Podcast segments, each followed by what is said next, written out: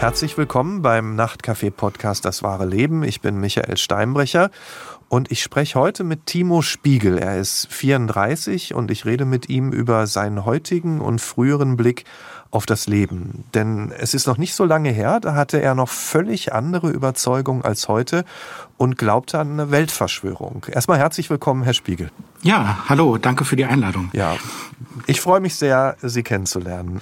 Ich habe gerade gesagt, ähm, Sie hatten vor einigen Jahren noch ganz andere Überzeugungen. Ne? Wenn wir über unser Weltbild sprechen, dann ist ja immer auch wieder interessant, wie wurden wir denn von unseren Eltern äh, geprägt. Erzählen Sie mal, wo standen Ihre Eltern äh, politisch zum Beispiel?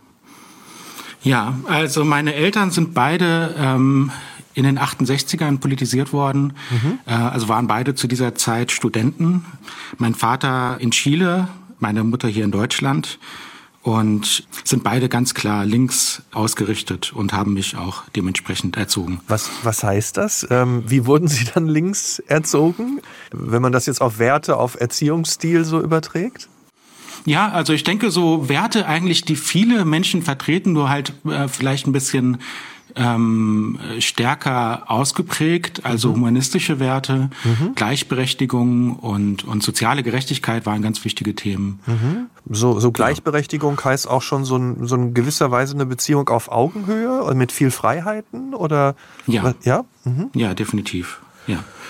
Und, und wenn wir dann ihr Leben so weiterverfolgen, ähm, machen wir mal den nächsten Stop so in der Jugend. Ähm, waren Sie da eher ein Rebell oder waren Sie eher angepasst? Wie würden Sie das selbst sehen? Also ich war nicht angepasst, aber mhm. jetzt auch nicht wirklich rebellisch. Also ja. ich habe schon versucht, ich war ein sehr harmoniebedürftiger Mensch oder ich bin es immer noch mhm. ähm, und habe schon versucht, so wenig wie möglich anzuecken. Mhm. Aber von meinen Grundüberzeugungen war ich schon eher so, ich hatte so eine Anti-Mainstream-Haltung. Ne? Mhm. Ich ähm, hatte oft einen anderen Blick auf die Dinge und wie, ja. hat, wie hat sich diese Anti-Mainstream-Haltung ähm, so ausgedrückt? Also ging das über Klamotten, ging das über Musik, ging das über so einen Blick auf bestimmte Themen? Wo waren Sie überall anti-Mainstream? Ja, hm. ja, überall eigentlich. Ja? Okay. Also definitiv Musik auch. Ja, also ja. ich habe keine keine äh, Popmusik gehört oder oder die aktuellen Charts, sondern sondern immer eher eher Underground-Musik. Mhm. Ähm, also ganz früher durch meine Eltern geprägt, Musik aus den 70ern, 80ern. Mhm. Und äh, später ja, bin ich schon also auf die Hip-Hop-Schiene, mhm. aber da habe ich eher so Underground-Hip-Hop gehört dann oder mhm. immer alternative Musik. Also das drückt sich dann wahrscheinlich auch aus in einem Kleidungsstil. Und, und, und wenn es so um Themen geht, was war da bei Ihnen schon früh anti-Mainstream? Also ich habe meistens einfach eine Gegenposition mhm. eingenommen. Mhm. Ähm, ich habe jetzt kein spezielles Thema so in der Jugend, was so besonders mhm. groß gewesen wäre, aber ich habe immer eine, eine, eine, Gegenposition eingenommen, ja. Oder in den meisten Fällen. Wenn, wenn ich mich jetzt so zurück erinnere an meine Schulzeit, ne, da, da gab es so, ja. ich nenne sie jetzt auch mal Anti-Mainstream-Typen, also so Leute, die einfach anders waren. Und da gab es so mehrere Möglichkeiten. Ne? Es gibt so Typen, die fanden dann alle cool. also mhm. die waren anders und äh, die wurden auch so im Stillen dafür bewundert, dass sie, dass sie so waren. Und es gab die, die dann eher Außenseiter waren. Also die, die mhm. so auch vielleicht sogar einen Tick ausgegrenzt wurden. Manchmal, heute würde man sagen, gemobbt wurden. Ähm, wie war das denn bei Ihnen? Ja, also ich habe anfangs schon Mobbing erfahren. Das hat sich in der, im Laufe der Zeit dann aber geändert. Also ich würde sagen, bis zu meinem 15. Lebensjahr so ungefähr 15. bis 16. Lebensjahr, habe ich schon Mobbing erfahren und ich habe auch oft die Schule gewechselt, ähm, aus diesem Grund auch. Also das waren ja. ja. bis zum 15. Lebensjahr, das sind ja schon viele Jahre. Also das ist ja schon das was ist schon Prägendes. viel. Ja. ja. Mhm. Auf jeden Fall, ja. Und, und hatten Sie denn, ich meine, manchmal gibt's ja auch so eine Situation in der Schule, hat man die Erfahrung, aber außerhalb findet man dann doch irgendwo ein Zuhause, also mit, mit einer anderen Clique oder so. Wie war es bei Ihnen außerhalb der Schule? Ja, genau. Also außerhalb hatte ich einen ziemlich äh, festen Freundeskreis und auch ziemlich groß. Ja, mhm. äh, ich habe außerhalb schon Leute gefunden, mit denen ich mich befreuen konnte. Mhm. Ja. Wenn Sie jetzt gesagt haben, naja, am Anfang, da war ich erstmal einfach nur dagegen. Ne? So, äh, mhm. Wie hat sich denn dann so Ihre Position mit der Zeit verstärkt in Ihrem Blick auf die Welt, auf die Politik, auf die Gesellschaft? In welche Richtung haben Sie sich denn da mit der Zeit entwickelt? Ich meine, ich war schon von vornherein ziemlich politisch. Ja. Aber dass sich mein Weltbild wirklich geändert hätte, hatte halt erst mit den Verschwörungserzählungen angefangen. Ja. Wann sind Sie denen dann begegnet? Ähm, das war circa 2009. Äh, mhm. Da habe ich zu der Zeit meinen Zivildienst gemacht. Mhm. Und da bin ich das erste Mal auf äh, mhm. Verschwörungserzählungen gestoßen, beziehungsweise auf, auf so ein verschwörungstheoretisches Weltbild. Mhm. Sie ähm, haben ja auch die Anschläge ja. des 11. September anders gesehen als viele andere, ne? Nämlich die? Genau. Ja, äh, das, das war dann zu der Zeit ungefähr. Da mhm. bin ich auf den Film Zeitgeist gestoßen. Mhm. Äh, der wurde mir vom Freund gezeigt. Und dieser Film macht halt so ein komplett verschwörungsideologisches Weltbild auf, ähm, fängt an mit Religionen und dahingehend, dass Religionen halt dazu genutzt werden, um die äh, Weltbevölkerung zu manipulieren. Geht dann weiter mit den Anschlägen des 11. Septembers und da ist die Theorie, dass die Türme nicht eingestürzt sind, weil die Flugzeuge da reingeflogen sind, sondern dass die Türme gesprengt wurden. Und dass das alles von der US-amerikanischen Regierung geplant war. Mhm. Und wie ging es dann weiter? Also die, Sie haben gesagt, die haben so bei Zweifeln angesetzt, bei Religion. Ich glaube, da haben mhm. viele ja ein gespaltenes Verhältnis dazu. Wie, wie hat sich ja. das dann weiterentwickelt? Wie hat sich das auch vielleicht weiter verstärkt, Ihre Position? Ja, also genau, diese Anknüpfpunkte waren auf jeden Fall da. Ne? Religion, mhm. ganz klar. Der US-amerikanischen Regierung habe ich sowieso alles zugetraut. Ganz kritisches äh, Bild äh, gegenüber der Bush-Regierung vor allen Dingen. Und im Film wird dann weiter erzählt, äh, dass, dass es halt eine Weltverschwörung gibt, dass eigentlich alle Kriege der letzten Jahrzehnte von der Finanzelite geplant wurden. Mhm. Äh, dass es einen Plan gibt, uns alle zu versklaven und zu schippen und solche Dinge. Mhm. Ähm, welches, genau. welches Bild so hatten Sie dann von Medien, vom Journalismus? Welches Bild hatten Sie da? Ja, also je weiter man da reinrutscht mhm. in diese Pipeline, umso mehr heißt es ja automatisch, dass alle Medien lügen. Ne? Mhm. Ne? Also mhm. wenn man das Bild als wahr annimmt einmal, dann ist klar, dass alle, dass man belogen wird. Und mhm. äh, somit waren die Medien für mich zumindest äh, manipulativ, ja. Mhm.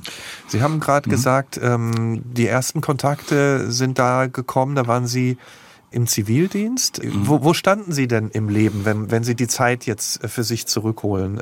Wussten Sie, wo es hingehen soll? Wussten Sie mit Ausbildung und so weiter? Wo, wo standen Sie damals? Ja, also ich war ziemlich frustriert. Ich hatte nicht das Gefühl, dass ich irgendwie einen Einfluss auf mein Leben hätte. Also ich hatte den Ausblick halt in irgendeinem Job 40 Stunden zu verbringen, mit dem ich wahrscheinlich nichts anfangen könnte. Mhm. Ich hatte meinen Realschulabschluss gemacht und wusste halt nicht, in welche Richtung es weitergehen wird. Und auch der Zivildienst selbst wurde mir ja irgendwie aufgezwungen. Also, mhm. ähm, genau. also Sie wussten eher so, was Sie nicht wollten, nämlich irgendeinen 40-Stunden-Job machen, auf den Sie eigentlich keine Lust hatten. Ja, aber genau. so eine andere Richtung, wo es sich jetzt positiv hin entwickeln könnte, das, das wussten Sie noch nicht ganz so einzuschätzen. Ja, ne? also ich meine, ich war schon immer mhm. äh, kreativ, ich habe gerne gezeichnet, äh, mhm. von daher war schon klar, dass ich eher einen kreativen Beruf machen wollte, aber das ist ja auch immer schwierig, mhm. äh, da auch Geld zu verdienen oder ja. Wenn, wenn wir nochmal auf Ihre Überzeugungen zurückkommen. Sie haben gesagt, ja, da gab es diese Weltverschwörung, dahinter steckt auch sowas wie eine Finanzelite. Waren Sie denn jemand, der sich das dann, der das dann mit sich ausgemacht hat? Oder haben Sie dann auch anderen immer wieder davon erzählt, was sie denken? Wie, wie sind sie da mit diesen Überzeugungen umgegangen? Ich glaube, anfangs habe ich sehr vielen Leuten davon erzählt. Ich war total fasziniert von, von dieser neuen mhm. äh, Entdeckung. Und ich glaube, im Laufe der Zeit habe ich mich da eher zurückgehalten und nur mit Leuten geredet über diese Themen, von denen ich wusste, dass sie, dass sie mit mir einer Meinung sind. Mhm. Warum? Welche Erfahrungen haben ja. Sie denn gemacht, die, äh, die zu diesem Wandel geführt hat? Ich habe oft ähm, auf jeden Fall ähm, negative Rückmeldungen bekommen mhm. oder gemerkt, dass, dass Leute das Thema halt ablenken oder nicht darüber reden wollen. Auch von, von ja. Freunden so aus ihrem engeren Umfeld? Ähm, ja, auch.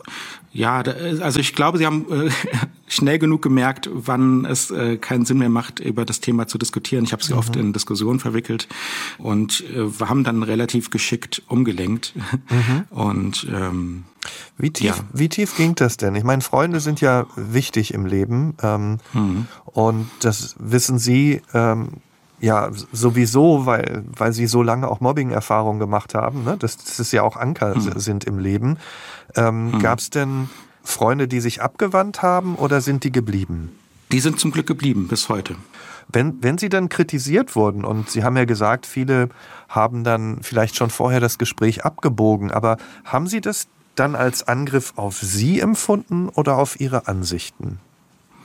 Ja, ich habe das eher auf, als Angriff auf mich empfunden. Mhm. Also das ist ähm, das verschwörungsideologische Weltbild ist halt ganz stark mit der Persönlichkeit verknüpft. Ne? Man mhm. erlebt ja so eine Selbstaufwertung auch dadurch. Und, und haben Sie auch mit Ihren Eltern drüber geredet? Ja, auch, allerdings eher seltener. Also es gibt ja ganz viele Theorien, ne, wenn wir mhm. darüber reden und es um das Thema Verschwörung geht. Ähm, was waren denn die Grundüberzeugungen, die für Sie feststanden? Also Sie haben so eine gewisse Amerikakritik ja schon gesagt, die bei Ihnen schon vorher verankert war. Auch das Misstrauen gegenüber Religionen war schon da. Aber was waren so die Grundüberzeugungen, die Konstanten jetzt über alle Detaildiskussionen hinweg bei Ihnen? Ja, da gab es eigentlich nur eine, mhm. äh, und zwar, dass wir belogen werden und dass es einen großen Plan gibt, quasi uns alle zu willenlosen Konsumenten zu machen zumindest. Ne? Mhm. Und alles dazwischen, jede Verschwörungserzählung, die ich dazwischen geglaubt habe, die war eigentlich austauschbar. Mhm. Wo, wo haben Sie sich denn informiert über das, was passiert auf der Welt in dieser Zeit? Ähm, also vor allen Dingen im Internet und verschiedene Kanäle, aber vor allen Dingen ganz stark äh, war mein Konsum von KenFM. Also das ist ein mhm. ja, YouTube-Portal vor allen Dingen gewesen von Ken Jebsen. Und das heißt, Sie haben dann auch mehr die Nähe zu denen gesucht, die die Überzeugung geteilt haben, also mehr und mehr und weniger die Auseinandersetzung mit denen, die sie nicht teilen? Kann man das so sagen oder wäre das zu einfach? Ja, doch. Das kam allerdings erst später. Also mhm. vor allen Dingen, anfangs habe ich das vor allen Dingen für mich, äh, ne, habe ich alleine recherchiert mhm. und, mhm. und mich da ähm, eingehört oder eingelesen oder ja. Mhm. Und erst später mit den Mahnwachen für den Frieden habe ich halt Leute gefunden, die auch an diese Verschwörungserzählungen glauben. Erzählen Sie mal, wie, wie ging es damit denn weiter? Also wenn Sie sagen Mahnwachen für den Frieden, dann schließt sich mhm. daraus, Sie sind damit auch nicht nur bei sich im Kämmerlein geblieben und haben sich da informiert und haben Überzeugungen rausgebildet, sondern Sie sind dafür auch rausgegangen. Habe ich das richtig verstanden? Ja, genau. Mhm. Also ähm, das lief auch viel über das Projekt KenFM. Mhm. Ähm, also der hat sich dann mit den Mahnwachen für den Frieden solidarisiert quasi. Mhm. Und die sind 2014 aufgekommen mit dem Ukraine-Konflikt damals, mhm. mit dem damaligen Ukraine-Konflikt. Da hat sich ähm, diese Plattform quasi in die reale Welt äh, entwickelt. Und wofür oder wogegen haben Sie dann da und auch später demonstriert? Ja, also ähm, vordergründig war das Hauptthema der Ukraine-Konflikt. Mhm. Aber insgesamt war das sehr diffus. Also es war so ein gegen alles sein, ne? gegen mhm. das gesamte System, gegen das Establishment. Mhm. Und ähm, haben Sie sich auch Gedanken gemacht, wer da mit Ihnen demonstriert oder hat das für Sie erstmal gar keine Rolle gespielt? Das hat für mich keine Rolle gespielt. Ich habe das sogar begrüßt, dass so viele verschiedene Leute mhm. dort sind. Also das Konzept war so ein bisschen so, jeder durfte quasi ans Mikrofon und durfte sprechen. Und dann hat man auch ganz abgedrehte Sachen gehört, die ich jetzt selber nicht geglaubt habe, wie zum Beispiel die Chemtrails ne, mhm. ne, oder, oder solche Sachen. Aber das hat mich jetzt nicht gestört. Ich habe das ein bisschen belächelt, aber gestört hat's mich nicht. Mhm. Chemtrails müsste man vielleicht nochmal erklären. Ne? Das ist ja der Gedanke, ja. dass über Flugzeuge und äh, deren Trails sozusagen ähm, auch Gift über die Welt verstreut wird. Ich sage das jetzt mal ganz ähm, pauschal. Ich hoffe, ich habe es so richtig zusammengefasst. Ähm ja, so genau ungefähr. Gibt ja alles Mögliche, ne, was dann behauptet wird, äh, was diese ausrichten sollen. Ne? Ja. Ähm, aber ja. Also genau. es gab bestimmte Theorien, denen Sie auch nicht gefolgt sind. Ja. Nun muss man ja sagen, ähm, Sie haben gesagt, Sie sind links sozialisiert worden über Ihre Eltern dieses alte politische Kategorisierungssystem äh, zwischen links und rechts, das greift ja heute nicht mehr wirklich. Aber wo haben Sie sich selbst denn politisch gesehen? Definitiv äh, links. Mhm. Und genau da, diese Erzählung, dass das Bild halt nicht mehr greift, ähm, war da auch sehr verbreitet. Mhm. Und deswegen hat auch keine Abgrenzung stattgefunden. Mhm. Ne, man hat gesagt, es gibt eigentlich gar keinen Unterschied mehr oder es gibt keine, keine wirklichen Grenzen mehr. Mhm. Fühlten Sie sich denn manchmal auch zu Unrecht dann in die rechte Ecke geschoben? Ja, definitiv. Also ähm, ziemlich früh gab es dann auch Gegenproteste von verschiedenen Antifa-Gruppierungen. Und ich habe halt bei uns in den Protesten keine Rechtsextremen gesehen. Ne? Also mhm. offen rechtsextrem war bei uns niemand. Ähm, jetzt äh, im Rückblick weiß ich natürlich, äh, dass da schon auch ähm, rechte Themen verbreitet wurden. Ja. Mhm. Haben Sie sich denn dann über die ähm, Demonstration dann auch aktiv bestimmten Gruppen angeschlossen? Wie war da Ihr weiterer Weg? Ja, darüber hinaus erstmal nicht. Also mhm. ich bin erstmal bei den Montagsmahnwachen geblieben. Ja, mhm. bei diesen Mahnwachen für den Frieden. Wenn Sie dann Ihre weitere Entwicklung sehen, ähm, haben Sie sich dann irgendwann, Sie sind ja mit bestimmten Werten groß geworden, ne? haben Sie ja erzählt, ne? Gleichberechtigung, mhm. offener Umgang miteinander, Toleranz vielleicht auch. Ähm, haben Sie sich irgendwann von alten Werten, mit denen Sie aufgewachsen sind und die Ihnen vielleicht früher auch selbst wichtig waren, entfernt? Also nicht, dass ich es gemerkt hätte. Mhm. Ähm, also es ist eher so, wie soll ich sagen, es sind ganz viele Informationen, die einen davon weglenken, die, die quasi selbst so einen gewissen Spin haben. Mhm. Also äh, alle progressiven Bewegungen sind Teil einer Verschwörung und die eigene Bewegung ist halt äh, super, ja, wichtig, super, super gut und äh, wie soll ich sagen, also mhm. ähm, ja, es hat alles so einen Spin. Ne? Die Antifa, die, die ist gelenkt, ähm, andere progressive Protestbewegungen sind vom Westen gelenkt, um zum Beispiel Proteste in anderen Ländern ähm, auszulösen, ja quasi Widerstand in der Bevölkerung auszulösen und dann mhm. ähm, Proteste zu provozieren. Solche Sachen, ne? Und haben Sie ja. haben Sie zum Beispiel auch gedacht, dass der Fortschritt, den wir erleben, die neuen Technologien, dass das in die falsche Richtung führt? Ist das auch eine Überzeugung gewesen? Ja, definitiv. Ja. Mhm. Ja, es ist generell gibt es halt so einen Spin, der, der einen dann irgendwann äh, zu, zu konservativeren äh, Meinungen führt. Ne? Man hat so eine gewisse Skepsis gegenüber allem Neuen. Ähm, und man überlegt sich, was könnte da jetzt schon wieder für eine Verschwörung dahinter stecken. Wenn Sie ja. dieses tiefe Misstrauen hatten, oder ähm, mehr als Misstrauen ist es ja eigentlich gewesen, so wie Sie es beschreiben, also diese tiefe Überzeugung, ähm, dass Sie mhm. manipuliert werden, dass äh, ja eine Verschwörung äh, im Gange ist, ähm, haben Sie dann auch Überlegungen gehabt, auszusteigen oder wie, wie sind Sie damit umgegangen? Also was hat das mit, mit Ihrer Perspektive im Leben gemacht? Ja, also es ist schon ein sehr negatives Weltbild auf jeden Fall. Ne? Mhm. Ähm, und äh, das zieht einen schon runter. Mhm. Und das habe ich schon bemerkt. Also das ist auch der Grund, warum ich dann irgendwann die Kanäle abgeschaltet habe, weil es mir einfach nicht gut getan hat. Also es wurde Ihnen dann auch irgendwann, irgendwann zu viel sozusagen. Ja. Hat Sie auch als Persönlichkeit überfordert, wenn man, wenn, wenn man sich da hineinbegibt, ja?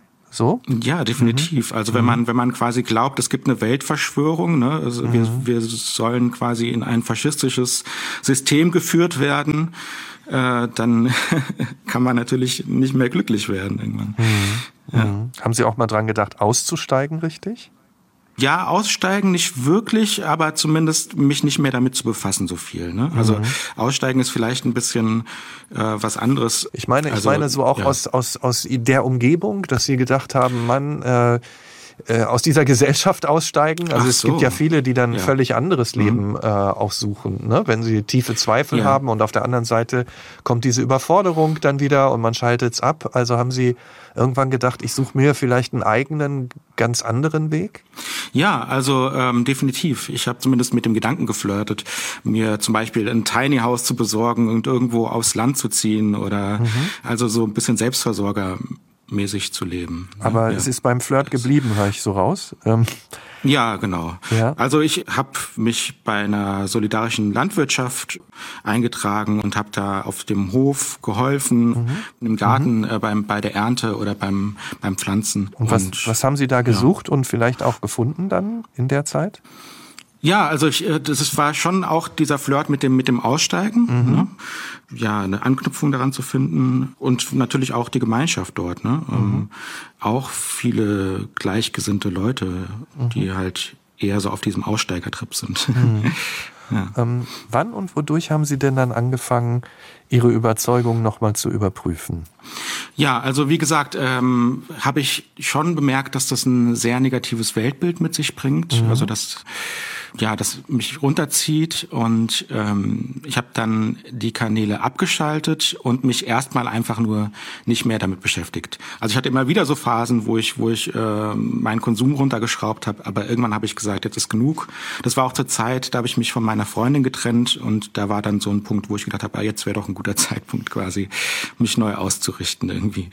Ja. Und wie ging es dann weiter? Zunächst habe ich mich sehr auf mich selbst konzentriert. Also ich bin so ein bisschen in so eine esoterische Schiene fast schon gerutscht, äh, die ja da auch nicht weit entfernt ist davon. Ne? Also mhm. ähm, ja, man stößt ja immer wieder mal auf solchen Content, wenn man in dieser Bubble unterwegs ist, auf jeden Fall.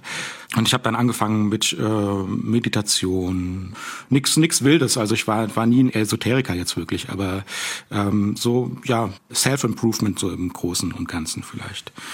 Und das heißt, das war wieder eine neue Gemeinschaft, eine neue Denkrichtung, die Sie da gefunden haben. Ne? Ähm, wann ging es dann noch weiter? Also gab es irgendwelche Erlebnisse, die noch mehr Sie ins Nachdenken gebracht haben?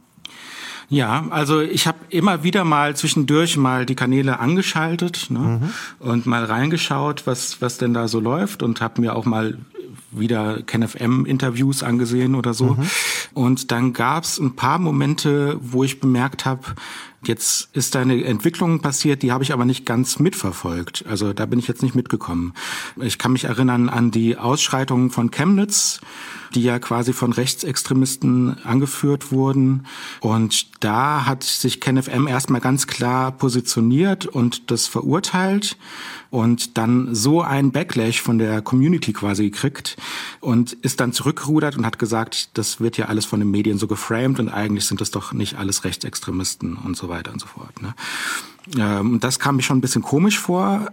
Also da war vielleicht so der erste Knick, mhm. so weil ich diese Entwicklung einfach nicht mitverfolgt habe. Ne? Ich mhm. bin einfach nicht mehr mitgekommen. Mhm. Und dann kann ich mich an eine zweite Sache erinnern.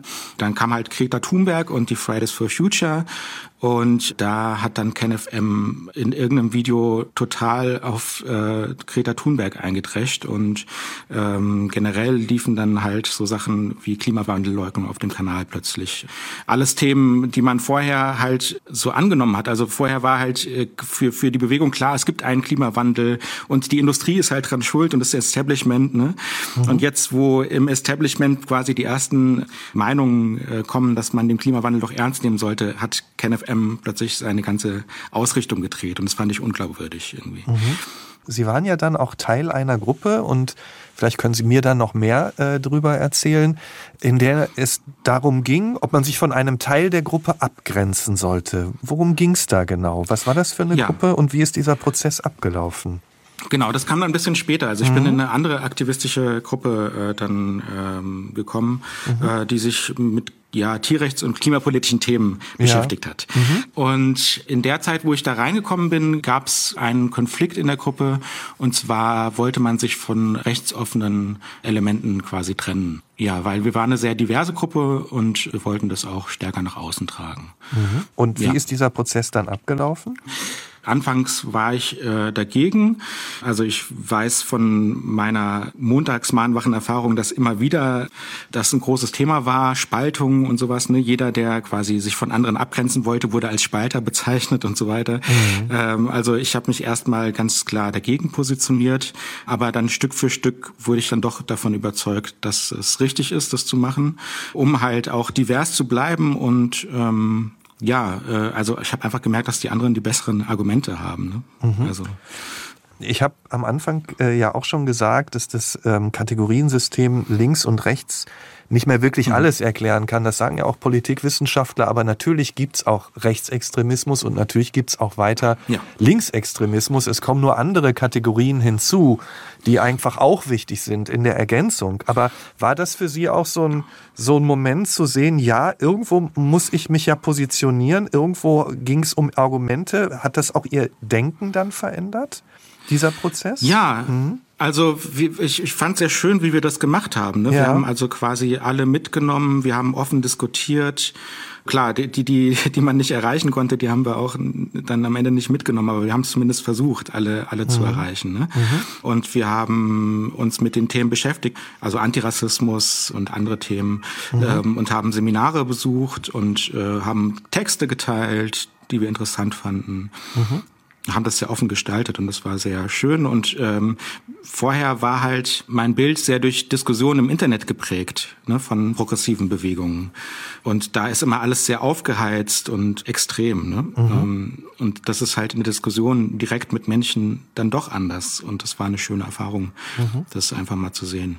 Ja. Wo, wo stehen Sie denn heute und wie sehen Sie jetzt auf die Jahre zurück, von denen Sie jetzt gerade berichtet haben? Ich würde sagen, ich habe mich eigentlich wieder auf meine ursprünglichen Werte zurückbesonnen. Ne? Also mhm. ich würde mich immer noch als, als links bezeichnen. Mhm. Ja, wenn ich so zurückblicke, dann merke ich, dass das so eine Pipeline hin zu einem konservativen, eher reaktionären Weltbild war, ohne dass ich das gemerkt hätte. Ne? Und mhm. das ist schon ein Schock irgendwie. Heißt das aber, Sie sind ein kritischer Geist geblieben? Ja. Also so, mm. so dieses Anti-Mainstream ist, ist noch in Ihnen drin oder was hat sich da verändert? Ja, also ich, ich habe keine definitive Anti-Mainstream-Haltung mehr. Ich würde sagen, dass ich einige Sachen kritisch sehe oder anders sehe, aber das war ja so kategorisch. Ne? Also mhm. ich habe ich hab den Mainstream einfach kategorisch abgelehnt. Es war so eine Fundamentalopposition. Mhm. die ich jetzt auf jeden Fall nicht mehr habe. Ja. Ich meine, einen kritischen Blick auf Themen zu haben, zum Beispiel auf die Art, wie Journalistinnen und Journalisten berichten. Ja, das sollte ja auch mhm. im Journalismus äh, so sein, dass darüber diskutiert wird. Oder kritisch zu diskutieren über bestimmte Entscheidungen der Bundesregierung, äh, auch zu Zeiten der Pandemie. Auch das wird ja auf äh, hohem Niveau durchaus getan. Sind solche kritischen Diskussionen, ich sage das auch, weil das ja auch wichtig ist zur Gesamteinordnung, nicht auch zwingend Teil einer lebendigen Demokratie, dass man erstmal kritisch drauf schaut? Ja, definitiv, würde ich schon mhm. sagen. Mhm. Ja. Also wenn, wenn wir jetzt auf meinen früheren Blick äh, zurückschauen, ja. dann war das ja eigentlich dann auch nicht mehr kritisch, sondern es war ideologisch. Ne? Ah, okay. Ähm, Beschreiben Sie genau ja. mal den Unterschied, weil ich finde, das ist jetzt wichtig, der Punkt. Ich hatte halt so eine Fundamentalopposition. Also ich habe automatisch das, was allgemein als richtig angesehen wird, äh, quasi als Teil der Verschwörung markiert. Ne? Das war dann alles böse. Haben Sie Und, sich verlernt, ja. mit allen Meinungen auseinanderzusetzen? Kann man das so sagen? Ja, definitiv. Also mhm. ich meine, ich habe die Meinungen ja nur durch eine bestimmte Bubble dann auch gezeigt bekommen. Ne? Also ich habe dann ja auch keine Mainstream-Medien in Anführungszeichen mehr äh, konsumiert. Ja, also ich habe mich nicht mehr wirklich damit auseinandergesetzt.